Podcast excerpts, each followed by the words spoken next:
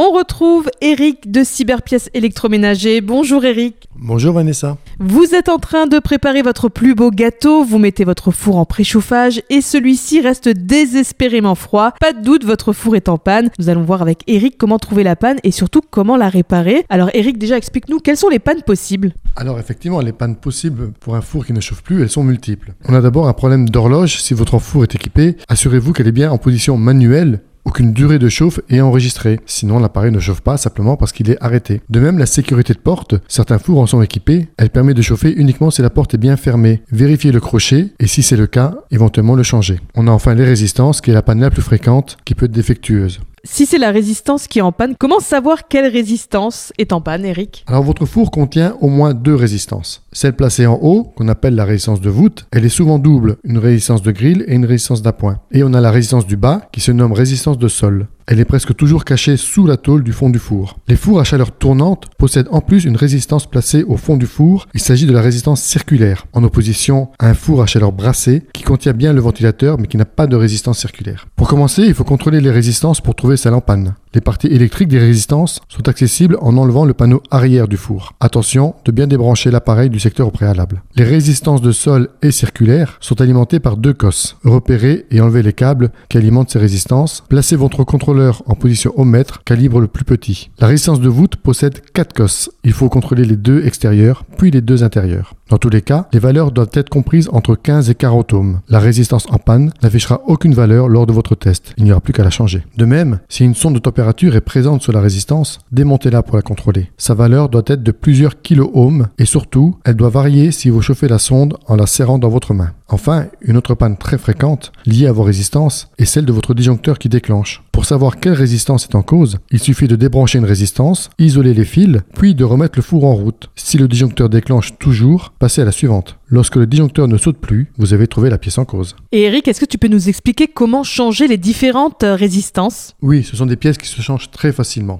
La résistance de voûte, elle sort par l'intérieur du four. Il suffit d'enlever les vis de fixation situées à l'arrière. La résistance de sol s'enlève en général par l'arrière du four. Et pour la résistance circulaire, elle sort par l'intérieur du four, mais il faudra avant enlever la tôle de protection. Elle est aussi fixée par deux vis à l'arrière. N'oubliez pas qu'il faut toujours changer vos résistances par des pièces prévues pour votre appareil. Nos techniciens sont là pour vous aider dans votre recherche. Merci beaucoup Eric. Je rappelle que vous pouvez retrouver les pièces nécessaires à votre réparation sur le site cyberpièces.com. À bientôt Eric. À bientôt Vanessa.